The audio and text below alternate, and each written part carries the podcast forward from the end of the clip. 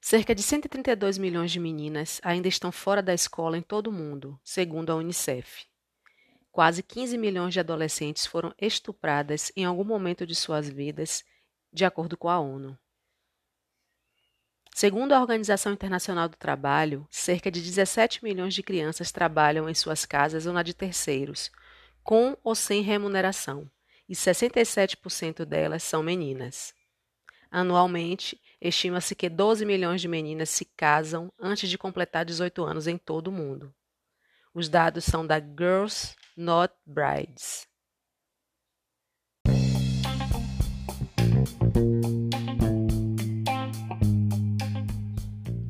Olá, ouvintes, sejam bem-vindos ao Vozes Podcast. Eu sou Nívia Cerqueira e agradeço a sua audiência.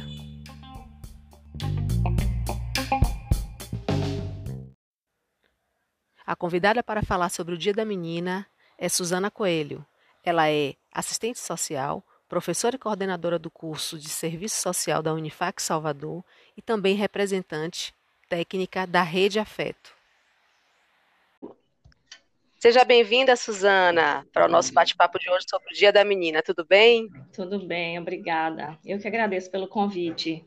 Muito bom podermos falar sobre, sobre essa data. Sim. É, para começar, você poderia nos falar um pouco sobre a origem do Dia da Menina? É, então, o Dia da Menina é uma data bem recente, né, na nosso, no nosso calendário mas surge a partir da demanda que a gente presencia, em especial nós que trabalhamos na área social, de direitos humanos. É, em todo o mundo, a gente sabe que temos uma estrutura extremamente ainda preconceituosa, limitadora para meninas, né? E desigual. Então, o Dia da Menina, ela, ele foi proposto existir, inclusive na véspera do Dia da Criança, né? Que o Dia da Criança é dia 12 de outubro, e o Dia da Menina foi instituído dia 11 de outubro. É, ele surge em 2011, né, através de uma, da, de uma solicitação da Plan International, que é uma organização internacional, né, com, com sede na Inglaterra, e que trabalha em prol da garantia dos direitos de jovens e meninas, né, mulheres e meninas. E aí, por conta de todo esse movimento e das pesquisas que já haviam sido feitas, das desigualdades de gênero que a gente vivencia todos os dias, e não só no nosso país, mas em muitas partes do mundo, é, foi solicitado a inclusão desse Dia da Menina a partir de uma campanha chamada Por Ser Menina, que foi uma ação global, né, que visou evidenciar as violências e os preconceitos que as meninas vivem ao redor do mundo. E esse, essa iniciativa teve como objetivo sensibilizar. Às vezes a gente fala conscientizar, né? Mas eu gosto muito de usar a palavra sensibilizar, Sim. porque a gente, eu tenho, eu pelo meu trabalho, eu sei que a gente não conscientiza ninguém. A gente sensibiliza as pessoas e aí sim elas se conscientizam, sim. né? Então, o grande objetivo dessa campanha de instituir o Dia da Menina foi sensibilizar a população mundial mesmo sobre o empoderamento de meninas em todo o mundo principalmente em países em desenvolvimento, né, por meio da educação. É, a, a, criação do Dia da Menina também visou estimular o desenvolvimento de projetos de políticas públicas voltados para esse público, né, para poder impulsionar o potencial dessas meninas e a garantia dos seus direitos. Então, teve uma assembleia né, no Canadá, em 19 de dezembro de 2011, onde essa proposta foi colocada como uma resolução, e ela foi aprovada, e aí a partir do dia 11 de outubro de 2012, essa data entrou oficialmente é, para o calendário das datas oficiais, e em todo o mundo o dia é celebrado com algumas ações de sensibilização para as meninas. Alguns países já mais evoluídos nessa com essa questão da data, já, já mais avançados com atividades, e outros ainda bem no iníciozinho ainda, né? Bem, bem incipiente, mas eu acho que é um movimento que tende a se fortalecer por conta da necessidade mesmo, né, desse momento que nós estamos vivendo em relação aos direitos da mulher, e para garantir os direitos da mulher, a gente precisa começar pelas meninas, né? com certeza, com certeza. Eu achei, eu achei interessante, muito interessante Legal, eu também gosto muito dessa data. Muitas pessoas, Suzana, devem perguntar por que não criar também o Dia do Menino, né? Sempre tem esses, esses questionamentos, eu acho, né? Sim. Mas existe uma razão para isso que a gente sabe. Poderia nos falar por que a menina está numa situação de vulnerabilidade maior que a do menino? Oh, se a gente for pegar um, uma, uma, trajetória histórica da sociedade de maneira geral, trazendo mais para a nossa realidade do Brasil, a gente sabe o quanto a sociedade patriarcal, né? Nós somos fruto de uma sociedade patriarcal e reproduzimos ela ainda. Nós não conseguimos nos desmembrar disso. Então, o poder muito centralizado no homem, as mulheres sempre na condição de subserviência, mesmo com todos os avanços, nós ainda lidamos com a desigualdade de gênero desde muito cedo, né? Desde quando a, a, a pessoa, a mulher está grávida e quando descobre que é menina, Aí até a forma de falar, as pessoas já mudam, a gente já muda. Eu gosto de dizer a gente, não gosto de falar as pessoas, porque todos nós, todos e todas nós, estamos no processo de desconstrução, né? Então ninguém está livre disso. Sim. Então, é, desde o momento da gravidez, quando a mãe avisa que ela está grávida, quando diz é menina ou menina, e que diz é menina, ó, oh, é uma, vai ser uma princesinha, o enxoval rosa é uma gracinha, é muito tratado com a questão da fragilidade, desde aí, né? O menino não, o menino, nossa, vai ser um, um pegador, vai ser um jogador de futebol, vai ser um, um, né? Então, tudo que é ligado muito à força, à coragem, a poder, está relacionado ao masculino, ao menino. Então, o menino, ele já nasce com esse lugar é, de poder, né? E as meninas Sim. não, por mais que a gente tenha avançado, a gente passa por um processo de socialização que é muito limitante ainda para as meninas, né? As normas sociais são reproduzidas e acabam li limitando essa liberdade e o potencial, em especial, de liderança é, e a, a capacidade de igualdade, de estar em condições de igualdade da menina.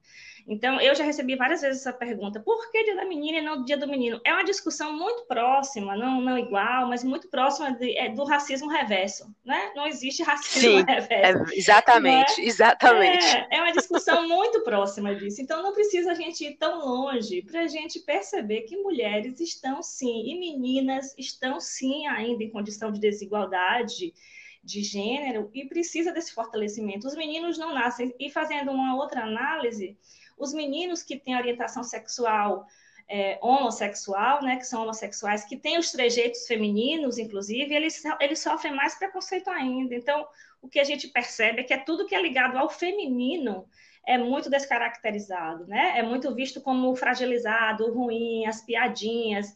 Então, o, o lugar do feminino ainda, ainda sofre muito preconceito por conta dessa construção social que nós temos mesmo. Então, o Dia da Menina existe para que a gente levante essa bandeira e coloque essas reflexões para as pessoas saírem do lugar comum e começar a pensar. Se a gente não, não gerar uma mobilização e começar a desconstruir desde a base é, esses modelos, esses padrões que foram impostos e que a gente não se dá conta, porque realmente a gente não se dá, está tudo muito internalizado, a gente não vai conseguir criar uma, uma sociedade mais igualitária, mais justa, né? É, enfim, Verdade. Eu acho que é basicamente isso. Por, por isso que a gente tem o dia da menina é, e não do menino. E aí eu não sei se cabe, mas eu trouxe até alguns dados aqui mais recentes, que eu fiz uma pesquisa rapidinha, sabendo, cabe, que, é, sabendo, sabendo que a gente ia bater esse papo. E aí eu vi uma, uma, uma pessoa que trabalha na ONU Mulheres, uma das pesquisadoras, ela traz alguns dados sobre é, por que existir também o Dia da Menina, né? Mais recentemente, que nesse mês a gente é muito perguntada sobre isso. então, só para a gente ter uma noção, a cada 10 minutos uma menina morre em algum lugar do planeta, vítima de violência. Isso são dados né, dessa pesquisa da ONU Mulheres. Mais de 60 milhões de meninas não têm acesso à educação no mundo inteiro. 750 milhões de meninas e mulheres foram obrigadas a casar antes dos 18 anos em vários países do mundo, né? Que isso, inclusive, se naturaliza. 133 milhões de mulheres e garotas tiveram seus órgãos genitais mutilados em países da África e do Oriente Médio, onde, é, onde essa é uma prática, né, bárbara, que ainda acontece lá, essa mutilação das meninas e mulheres. Isso é muito duro da gente entender, mas ainda existe.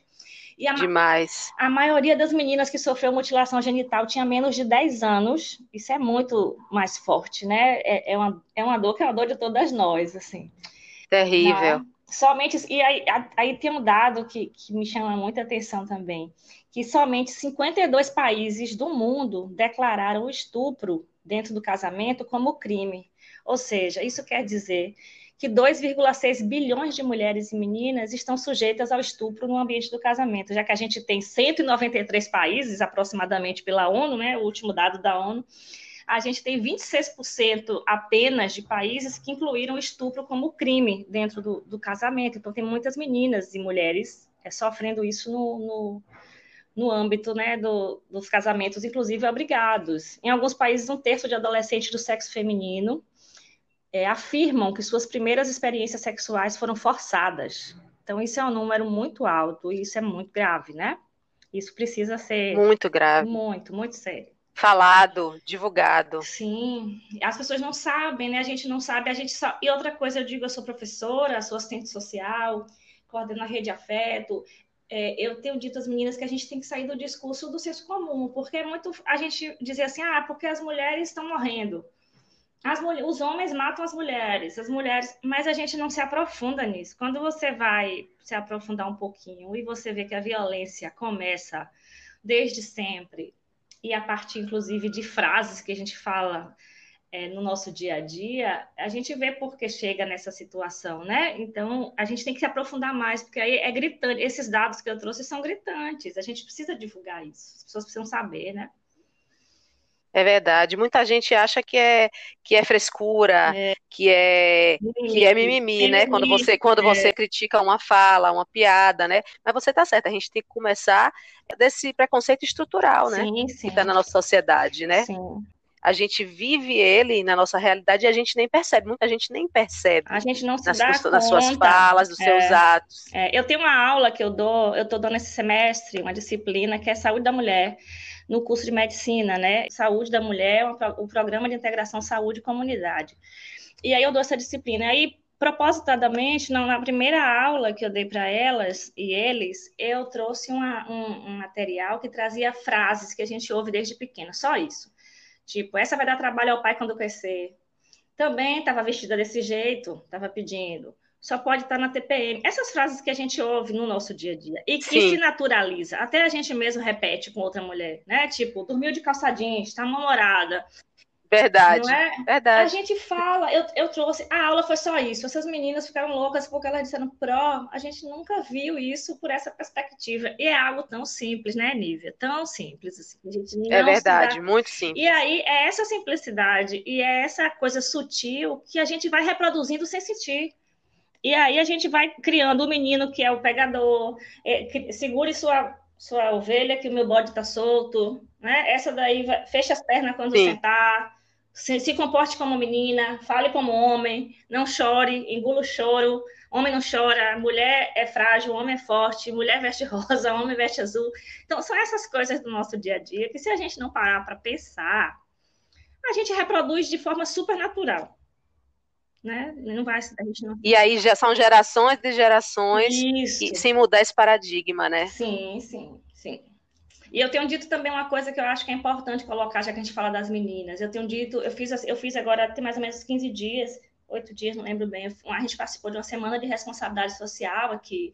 E a gente teve uma ciranda feminina, onde a gente fez um trabalho com mulheres, meninas no ambiente acadêmico e tal. E eu fiz questão de fazer um círculo para homens também.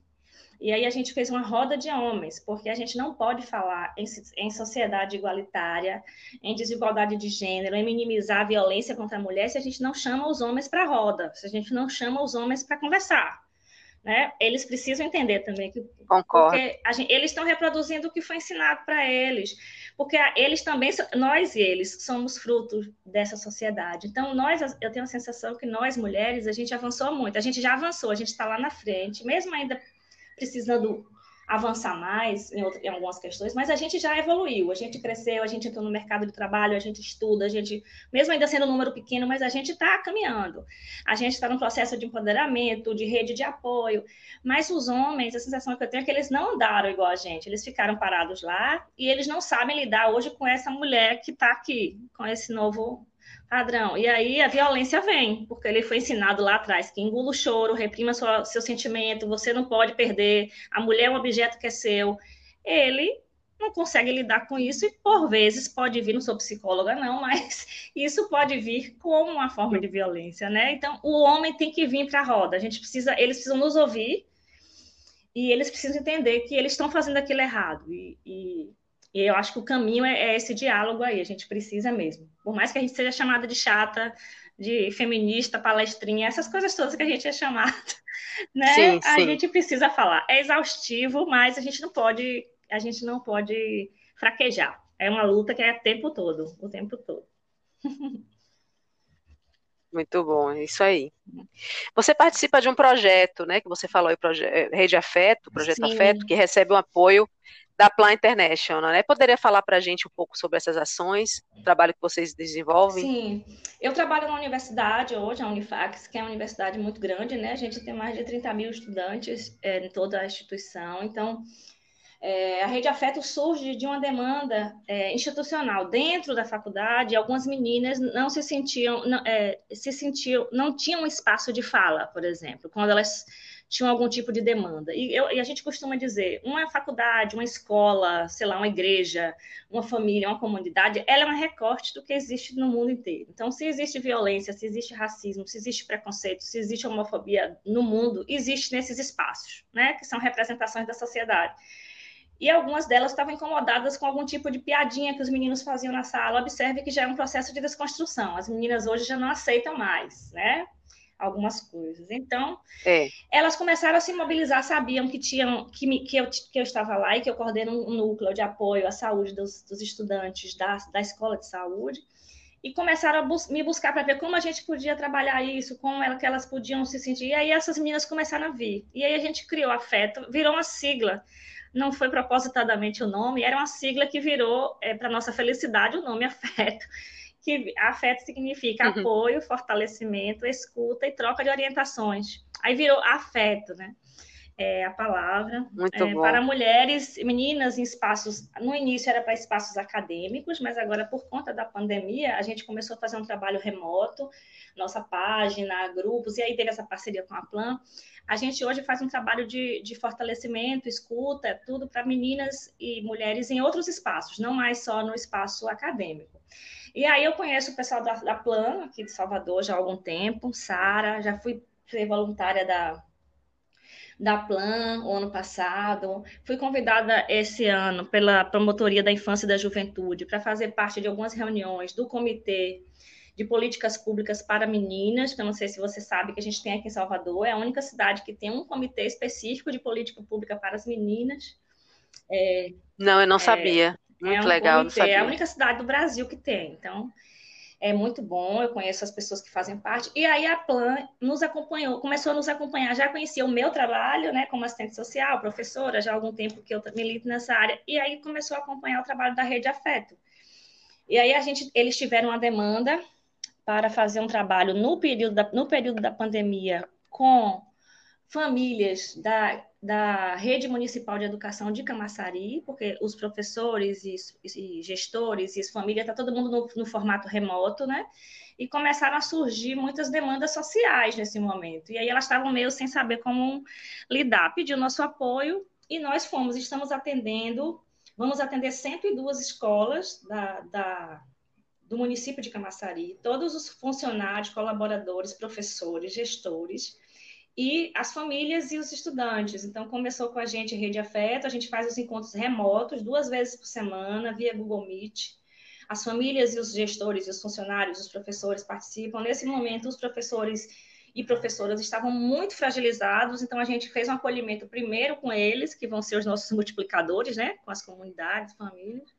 Sim. as professoras, e aí a gente está fazendo um trabalho de base com as escolas mesmo, e vamos começar agora com as famílias, e já conseguimos, a Plan, foi a Plan que nos convidou para isso, e a gente está fazendo junto, e a gente tem o um curso de psicologia agora, da Unifax também, com várias turmas, que veio fortalecer esse movimento da, da Rede Afeto é, é, em Camaçari. Então, a gente tem essa parceria com a Rede Afeto, com a Plan Grande, na, agora que começou agora, com a Seduc Camaçari. A gente tem também com o Lar Pérolas de Cristo, com as mulheres, as mães, mães sociais, as mães que estão lá na Pérolas de Cristo, a gente tem feito um trabalho. Na PAI, também a gente fez essa semana ontem, antes de ontem, eu fiz uma, uma pelo Dia da Menina também, com mães e meninas com, com déficit né, de, de de atenção com algum tipo de transtorno, de alguma deficiência intelectual, múltipla, coisas assim. Foi muito bacana, foi emocionante.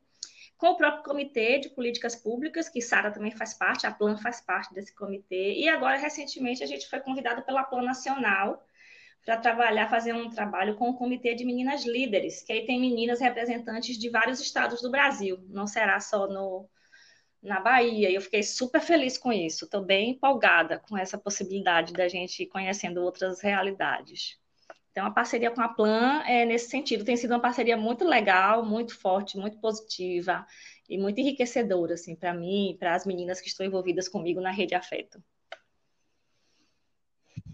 Muito legal saber que esse projeto existe, né? É. Quando você fala, é, assim, dá dados falando sobre menina, é, equivale a que faixa etária, quando você fala menina? Ó, esses dados que eu trouxe engloba a menina desde pequenininha, 3, 4 anos, até os 17 anos, né? Porque a partir dos 18 já é considerado né? até meninas e adolescentes, né?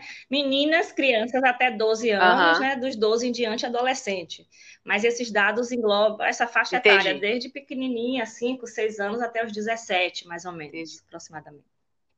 Que é a criança isso, e adolescente, isso. entendi. É essa data do, do, do, Dia da Menina busca eliminar as desigualdades de gênero, você falou, em todo mundo, e garantir direitos como uma vida sem violência sexual, de serem crianças e não esposas, de, serem, de não serem exploradas pelo trabalho doméstico, de terem acesso à educação. Quais os tipos de violações mais acometem as meninas brasileiras? Olha, são muitas, né? A gente tem uma pesquisa de 2013 que chama Crescendo entre Direitos e Violências. Inclusive, essa pesquisa está disponível na internet, quem quiser pesquisar, que foi feita com 1.700 meninas de 6 a 14 anos, né? É, e aí, nessa pesquisa, é, apenas se confirmou alguns dados que já vinham sendo estudados sobre os principais indicadores de violência para as meninas. Então, na grande maioria, a, a, os, os, aspectos que vêm, o que acomete essas meninas são violência, né? violência doméstica, violência sexual, abuso, trabalho infantil aparece em segundo lugar, né? É, a condição das meninas se sentirem inferiores aos meninos. Então, nessa pesquisa, 37% das meninas brasileiras afirmaram que, na prática, os meninos têm mais direitos do que elas. Então, observe, elas já crescem com isso, né? Com essa, com essa concepção. Sim. É, muitas coisas relacionadas também a outro tipo de, de que acomete essas meninas. O trabalho doméstico, muito relacionado às meninas, então essa pesquisa também traz é, indicadores que os, é, a família que tem meninas e meninos, a maioria das meninas levam a maior parte do tempo lavando a louça, arrumando a casa, mesmo tendo meninos em casa, os meninos não fazem. Então, o, o trabalho doméstico muito associado ainda para as meninas. Um outro, um outro dado muito relevante que aparece como um agravante para essa situação das meninas é a taxa de gravidez, né, para adolescentes. Então, é um número muito alto. Em 2018, a ONU divulgou um, um relatório que ele, ele nessa, nessa pesquisa da ONU foi constatado que entre meninas de 15 a 19 anos, a cada mil nascimentos, 46 são de crianças, são crianças e adolescentes que ficaram grávidas nesse contexto. E aí, aí vem a questão da maternidade, como única opção ainda para mulheres, né, para meninas jovens. E aí o ser mãe, na condição de adolescente, de pobre, sem estrutura, muitas vezes o pai, o menino ou o homem que a engravidou não assume e tal, aí joga essas meninas para o bolsão de pobreza, né, para exclusão e pobreza. Aí elas deixam de estudar, elas não conseguem estudar mais porque tem que cuidar do filho, tem que cuidar da família, aí elas precisam trabalhar para conseguir botar comida em casa, que muitas vezes vem de famílias muito conflituosas, muito cheias e que não tem condição de sobrevivência. Então, isso também é coisa da, da, taxa de gravidez e a geração da maternidade, muitas vezes não desejada, é uma situação muito séria na realidade de meninas, né? É, a, a, falta de acesso Sim. à saúde, a serviços de saúde, aparece como um agravante. E aí, Nível, eu queria tocar num ponto que a gente, quando fala de meninas, a gente fala muito das meninas, que, quando vem na nossa cabeça, meninas que são próximas de nós, meninas que estão aqui com a gente, até que sejam em situações de pobreza, mas na nossa, no nosso campo de visão, porque o nosso olhar e a nossa escuta, ela está muito viciada, né? Mas a gente precisa, a gente precisa ampliar Verdade. esse olhar e a gente trazer, por exemplo, eu fico pensando, as meninas na zona rural, as meninas e mulheres numa, numa comunidade quilombola, que não tem acesso, né? Que a gente não chega lá, que nem, nem a gente não sabe. São, existe, Sim. Indígenas, indígenas, indígenas. Exatamente, as pessoas, a gente tá, tem um, uma questão de subnotificação, inclusive, desses casos. Mas a gente sabe que, até por conta dessa realidade de pobreza, os serviços de saúde é um agravante também. O, o não acesso né, aos serviços de saúde é um agravante. E aí, por conta disso, existe um dado também que diz que a mortalidade materna é uma das principais causas de morte entre adolescentes de 15 a 24 anos, na sua maioria problemas no parto. Né? Jovens já, já mais velhas, mas são adolescentes ainda, né?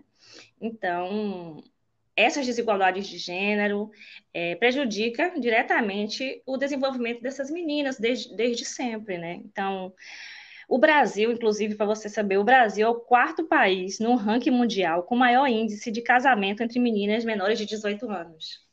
Isso muita gente também sabe. Eu achava que é eu achava que estava mais para os países da muçulmanos, mas quarto, quarto é, país é muito, é muita coisa, né? só está na frente da gente esses países, que, que já é uma prática, né? Esses países que têm essa prática do casamento infantil. Sim. Então, o, e no Brasil não necessariamente é o casamento formal, né? É a união. A gente sabe que existe essas, essas questões aí. E nessas zonas de pobreza, zonas rurais, mais afastadas, onde as informações não chegam, onde o nosso olhar não chega também, é muito mais sério isso muito mais. Por isso que as políticas públicas precisam ser revistas e a gente precisa fortalecer essas políticas para que atinja cada vez mais pessoas e meninas e mulheres nesses espaços onde eu falei que a gente muitas vezes não chega. Verdade. De acordo com pesquisas, o assédio online e ataques a meninas na internet têm aumentado uhum. em todo o mundo. Inclusive a Plan International, eles têm usado a hashtag Conectadas Sim. e Seguras e têm divulgado uma carta aberta que foi escrita por seis meninas, onde elas pedem que plataformas se alinhem a, a elas uhum. nessa luta. Esse tipo de assédio, Suzana, ele silencia no mundo online a voz de meninas, do mesmo jeito que silencia aqui uhum. fora e a uhum. gente sabe. Que tipo de abordagem se configuraria esse tipo de assédio online. A gente vive um momento muito. Não é, não é o momento de agora, mas já tem uma geração aí que nasceu na tecnologia, né? Nasceu com um celular na mão. Eles veem uma câmera e coisa, eles já sabem usar. Então tem uma geração aí, sei lá, de 20 anos para cá, 25, sei lá, que eu acho que tem um, uma relação muito próxima com essa coisa das mídias digitais, né?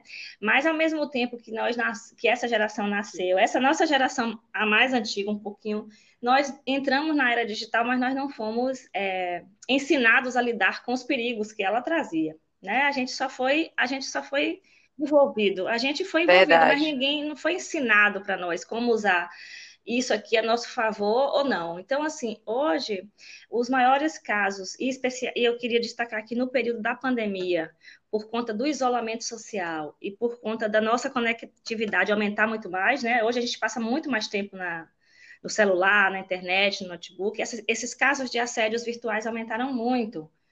É, por conta do isolamento. Esse é um dado que já está sendo estudado. A gente não tem os dados precisos, mas é um dado que já vem sendo trazido. Então, os principais tipos de abordagem considerado assédio virtual são as mensagens explícitas, os insultos raciais, os, a questão sobre o corpo, a questão dos nudes, né? Ameaças a essas meninas quando elas, por algum motivo, entram na conversa de algum pedófilo ou de algum agressor, né? Ou de alguma pessoa que quer tirar esse tipo de proveito. Aí gera os constrangimentos, existem, existem os, as pessoas que conseguem ter acesso às imagens do celular daquela menina, daquela mulher, daquela pessoa, e aí fica, aí tem acesso a, mensa, a imagens. É, pessoais, né? Íntimas, vídeos, a gente vê aí de vez em quando vazou a foto de não sei quem, vazou a foto. E com meninas, crianças, eu, inclusive tem uma empresa chamada SaferNet, eu até botei ela aqui como para não esquecer o nome. Eu já participei de alguns eventos com eles que eles trabalham em, focados nisso aí, no combate nos, dos crimes digitais. Eles trabalham, eles têm, eu botei até como uma das, como uma das possibilidades de falar aqui mesmo o nome, porque é uma empresa muito legal e é um projeto muito interessante que eles fazem no combate aos crimes virtuais, em especial para crianças. Então, eles fizeram um evento. Agora, esse ano a gente está comemorando os 30 anos do ECA, né, do Estatuto da Criança e do Adolescente. E eu participei de um evento no início do ano, antes mesmo da pandemia, onde essa empresa, essa, esse projeto do SaferNet, eles trouxeram essas questões para a gente discutir sobre o, os perigos da, da internet para crianças, de maneira geral, não só para meninos. Então, muitas vezes existe a chantagem, a menina se sentiu seduzida, mandou a foto, depois chantagem, montagem, né? Montagem com foto de, de mulher, de meninas para poder colocar em sites de prostituição é, exposição das conversas, porque às vezes teve uma conversa mais íntima, provocou ela, enganou, seduziu, e ela entrou naquela, né, naquela onda e aí abriu sua vida, tirou foto, mandou. Então, o assédio é muito. E aí as meninas ficam. Essa coisa da voz que você falou, muitas delas não sabem como, como, como reagir a isso e ficam caladas por muito tempo porque tem medo da exposição, são ameaçadas muitas vezes pelos, pelos agressores, né? Pelas pessoas que estão fazendo esse tipo de assédio. E como é algo que a gente não foi preparado, né? Preparado para isso, meio que se a gente adulto muitas vezes tem dificuldade de saber onde buscar uma ajuda, imagina uma criança a vergonha de falar com os pais, medo, inclusive, da, da punição que vai receber, ou, ou, não tem mesmo a quem falar, não tem uma estrutura familiar que lhe dá essa rede de apoio, que lhe dá esse processo. Então, são, são esses crimes virtuais, esses assédios, eles demoram muito de serem é, descobertos por conta disso. Recentemente também eu vi que o, Insta, o Instagram está muito mobilizado. O Instagram é uma das redes sociais que demonstrou que está mais envolvido com essa causa. Eles estão, eles estão trabalhando.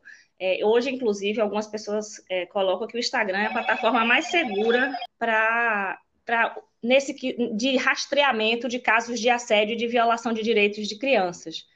É, então, hoje o Instagram já, já integra esse movimento para para ficar mais atento né, e criando estratégias de monitorar essas questões.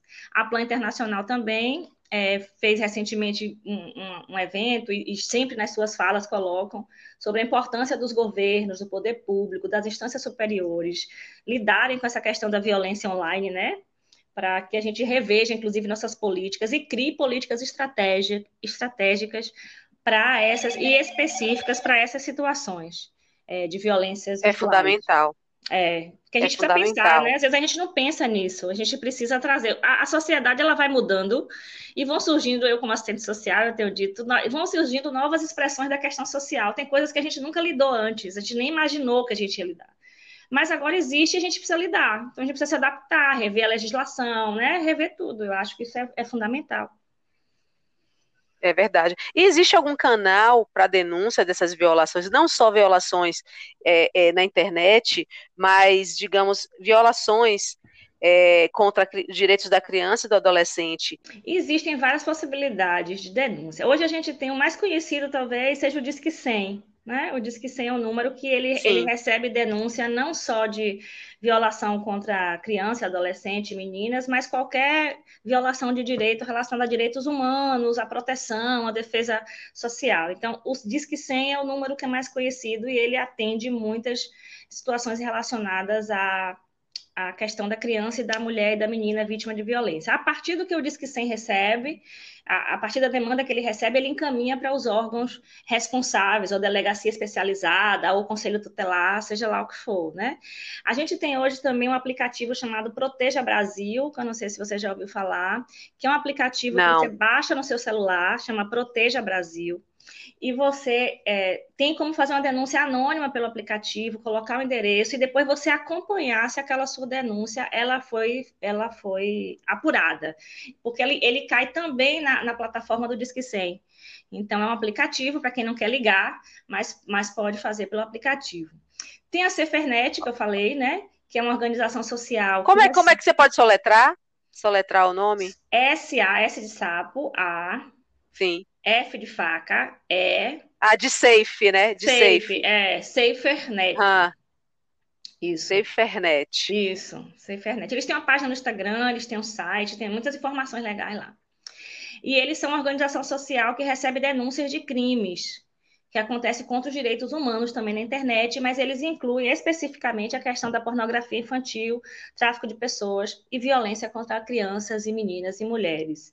A gente tem também os conselhos tutelares, qualquer pessoa pode acionar o conselho tutelar da sua cidade, chegar na internet, no Google, só colocar lá Conselho Tutelar de Salvador, Conselho Tutelar de Feira de Santana, tem os números de telefone, tem os endereços, que é uma forma também de você acionar, né, para para ter informações e para denunciar algum tipo de violência. Os CREAS e os CRAs, né, que são os Centros de Referências em Assistência Social e o Centro de Referência Especializado em Assistência Social, que a gente tem também em algumas comunidades, que também são órgãos que podem receber essas denúncias, encaminhar, orientar a pessoa, orientar as famílias e orientar na denúncia, inclusive.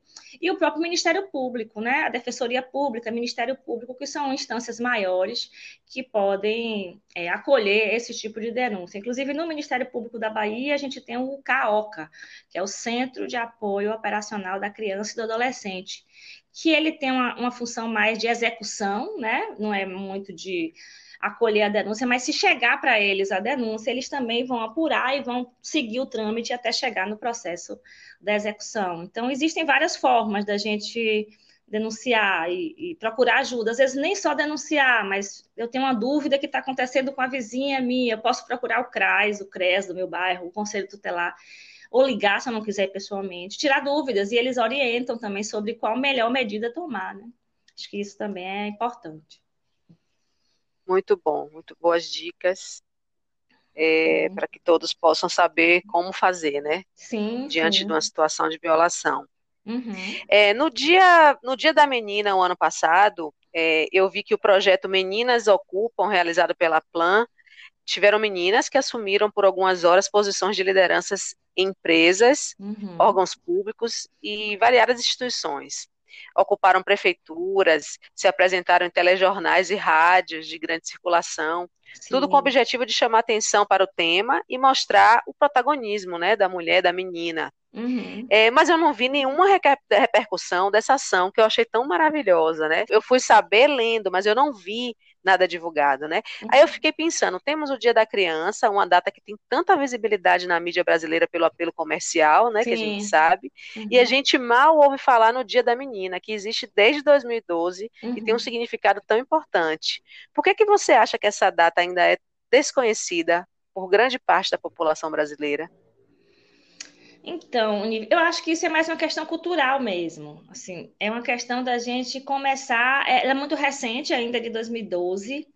Tem a ver que é uma data que, que tem a ver com a questão da menina, da mulher, que a gente sabe que a gente sofre esse tipo ainda de, de de preconceito, e algumas pessoas perguntam: ah, mas para que o dia da mulher? Eu também quero o dia do homem. Ah, por que o dia da menina? Enfim, até a gente conseguir desconstruir isso, entender, vai ser é um trabalho bem pequenininho.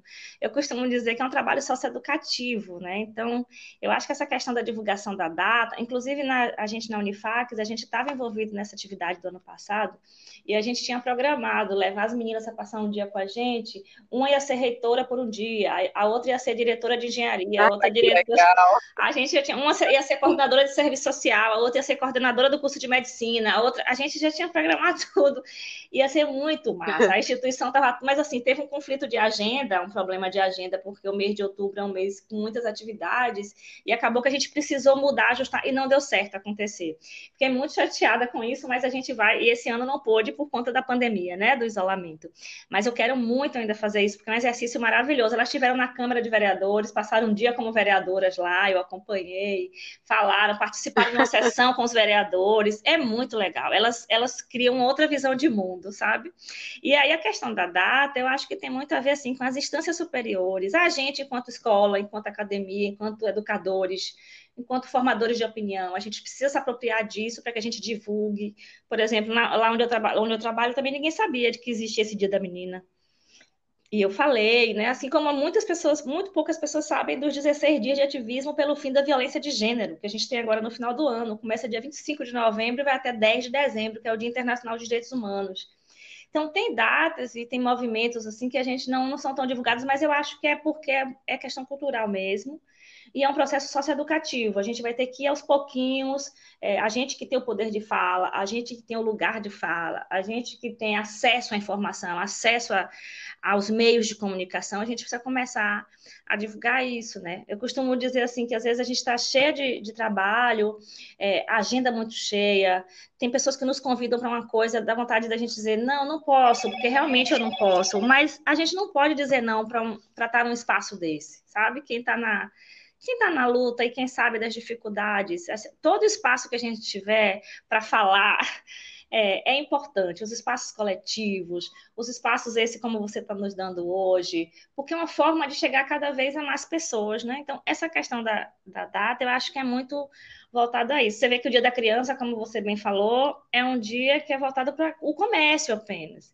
Eu detesto aquelas é, eu detesto aquelas campanhas, eu detesto, realmente não participo de nenhuma campanha que diz assim: "Ah, traga um brinquedo que quebra, um brinquedo usado do seu filho um para a gente doar uma bicicleta, um, eu traga, doe o que você puder, bota aquelas caixas. Eu não gosto daquilo, porque a sensação que eu tenho é que é reforçando essa coisa do material. E muitas crianças, e eu conheço essa realidade, assim, porque eu conheço algumas instituições, no dia da criança elas ficam exaustas de receber tanto brinquedo, de receber tanto bombom, de receber tanta gente visitando aquela instituição, mas ninguém senta com eles e conta uma história.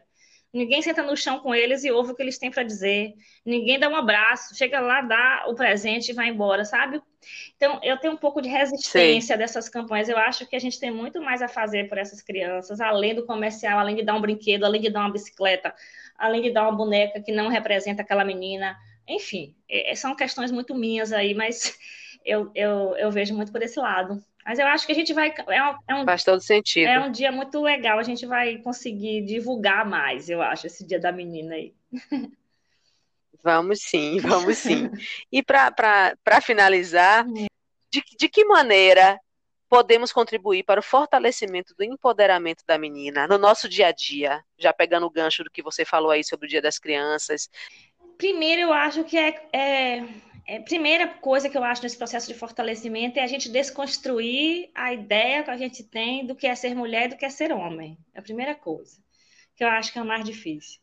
Porque por mais que a gente esteja na militância, no caminho, trabalhando com isso, a gente, a gente mesmo se vê reproduzindo e dizendo coisas. Olha, vai nascer uma menina, ó, é uma princesinha. Aí outro dia eu escrevi um texto dizendo assim: você não é princesa. No Brasil a gente não tem a monarquia. Então, a não ser que você. Muito bom! A não ser que você nasça numa família real, mas você é uma menina como outra qualquer e tem que ter seus direitos assegurados. Princesa, não, né? Então eu acho que a primeira coisa é isso, desconstruir esse lugar de que a menina é princesa, de que o menino é forte, é, de que o menino pode tudo. Os brinquedos, fiz uma apresentação essa semana que mostra exatamente isso, uma loja de brinquedos, onde o lado das meninas, primeiro que não existe brinquedo de menina e brinquedo de menina, é brinquedo né? Verdade. E aí você chega nas Sim. lojas de presente, tem de um lado de meninas tudo rosa, castelo, princesas, né? E do outro lado dos meninos tudo azul, verde, é, é, skate, bola, basquete, é, armas, né? Armas, bonecos de luta. Então, aí já tá, aí a gente já começa errando. Por mais que a gente esteja no processo, se a gente reproduz isso, a gente já está errando. Outra coisa que eu acho muito importante é a gente dar lugar e voz a essas meninas, a elas falarem. Ensinar desde cedo, inclusive, que elas não precisam seguir padrões. Aí outra, outro desafio que a gente tem é ensinar para elas que elas podem ser o que elas quiserem, que elas precisam cuidar do corpinho delas, né? Que elas não podem deixar ninguém tocar no corpo delas, o valor que elas têm, porque muitas meninas crescem né, em comunidades, em lugares, em famílias que não a valorizam, é, que vê a menina como um ser inferior mesmo, então você internaliza isso e para você tirar essa marca futuramente é muito mais difícil. A marca da baixa estima, a marca da inferioridade. E se for menina negra, menina pobre, é pior ainda, né? Se for menina de, de, periferia é pior ainda, e preta. Então a gente, a gente sabe que a mulher preta está na base da pirâmide, né? Ela está no último lugar da pirâmide Sim. social. Então, desde pequena, é conseguir fazer com que a menina aceite o seu cabelo, aceite o seu nariz, aceite sua pele, se veja bonita, é, é, evitar as comparações entre meninos e meninas, evitar a comparação, a rivalidade entre a sua coleguinha mais bonita do que a você, seu cabelo é. Tem, os padrões de beleza serem revisitados, essa coisa da representatividade super importa, né? Ter, ter pessoas que a gente se olhe e se veja desde criança, desde pequena. Isso é muito importante para o fortalecimento de meninas, para o empoderamento delas. É, e, ver, e, e ver, nível, eu acho que desde a infância, como eu falei, essa necessidade de ser desde lá de trás mesmo. Porque se a gente começar lá de trás, vai chegar mulheres e adolescentes muito mais fortalecidas nesse processo. Porque a gente vê, inclusive, em, em, em algumas alguns movimentos, alguns eventos, agora no Outubro Rosa, em algumas organizações que lutam pelos direitos das mulheres, não inclui as meninas. Né? Você vê, a gente não fala das meninas no Outubro Rosa, a gente fala das mulheres. Tem meninas que podem. É verdade. Né? A gente não fala de meninas trans, a gente fala de mulheres trans. Né? A gente não, no Dia da Mulher a gente foca Sim. na mulher adulta, a gente não foca lá na menina. Então assim a gente precisa ver desde pequeno, desde, desde lá de trás, como é importante esse processo, porque o que a gente passou durante anos é, reproduzindo, a gente não cabe mais, a gente precisa conseguir fazer isso, né? E aí eu acho, voltando essa responsabilidade para quem é educador, eu acho que a escola tem um papel fundamental. Né? A escola, os educadores. Não adianta eu estar falando tudo isso aqui para você, ou então eu chegar numa escola, fazer uma palestra, falar tudo isso aqui para um grupo de professores, mas o, o rapaz que é o porteiro da escola, ele não entender isso. A, a tia da merenda não entender isso a, né, a diretora da escola não entender isso, o professor que está na sala repassando as, os conteúdos ser um professor que reproduz padrões ruins, nocivos e preconceituosos. Então, é uma desconstrução que precisa ser uma mobilização de todo mundo. E vai demorar, infelizmente, vai demorar um bocado, mas a gente não pode parar, né? A gente precisa, volto a dizer, esse ano foram os 30 anos do ECA, a gente tem muita coisa a comemorar, tem muitos avanços, mas a gente ainda tem muito a, a, avançar. Então, eu acho que o fortalecimento de meninas vem muito com a questão da identidade. Primeiro, a reparação, né? a gente precisa reparar os, o que a gente fez de errado. Depois, o fortalecimento da identidade dessas mulheres, dessas meninas, e a importância da representatividade, né? da gente se sentir representado é, nos espaços. Né? E aí tem uma frase da Malala que eu gosto muito, que ela diz assim: não podemos ir adiante e ser bem-sucedidas quando deixamos outras de nós, metade de nós para trás. Né? A gente tem que dar uma forma, e é uma coisa que eu questiono também. Desculpa, você que já extrapolou aqui nosso tempo, mas tem uma coisa que eu falo muito. Não, pode ficar à vontade. Eu sou da academia, eu trabalho no ambiente, a gente tem, acho que hoje, se eu não me engano, apenas 2% de mulheres estão tem acesso à universidade, né? Assim, eu não sei se esse dado agora está atualizado, mas era algo nesse sentido. E o que me incomoda muito, assim, é que a gente vai, a gente que tem esse lugar privilegiado, né? Nós que conseguimos estudar, se formar na faculdade, a gente está numa condição de privilégio, sim. Aí a gente vai, estuda, vira intelectual de sucesso, publica livros, não sei o quê, fica super representando as pessoas, mas eu não volto lá atrás para puxar aquelas mulheres que não sabem ler, inclusive. Então, essa minha intelectualidade vai me servir para quê? Né? Então, eu preciso crescer e puxar outras pessoas comigo. Então, um, um, exercício que eu faço na minha prática, com meus alunos, com minhas alunas, com minhas turmas, é ir naqueles lugares onde as pessoas não chegam. São ali, é ali que aquelas mulheres, aquelas meninas precisam. É ali que a gente precisa chegar. Porque não adianta a gente fortalecer um grupo aqui que tem um certo privilégio e o grupo que mais precisa. A gente esquece delas, porque eu vou seguir meu caminho aqui publicando livros, fazendo palestra, falando em escolas particulares, falando. E quem não está na escola? E quem não aprendeu a ler? E aquela mulher que sofre uma violência na comunidade rural? Verdade. E aquela criança que não sabe escrever seu nome numa, numa, instituição, numa, numa comunidade quilombola? Né? E aquela menina indígena que não sabe que existe um mundo aqui fora? A gente tem que respeitar as questões culturais? Tem, mas a gente precisa chegar nesses lugares. Então, acho que o grande desafio desse fortalecimento é esse processo de base aí, que a gente tem que botar esses pilares aí. Muito obrigada pela sua participação, foi Eu muito bom. agradeço também.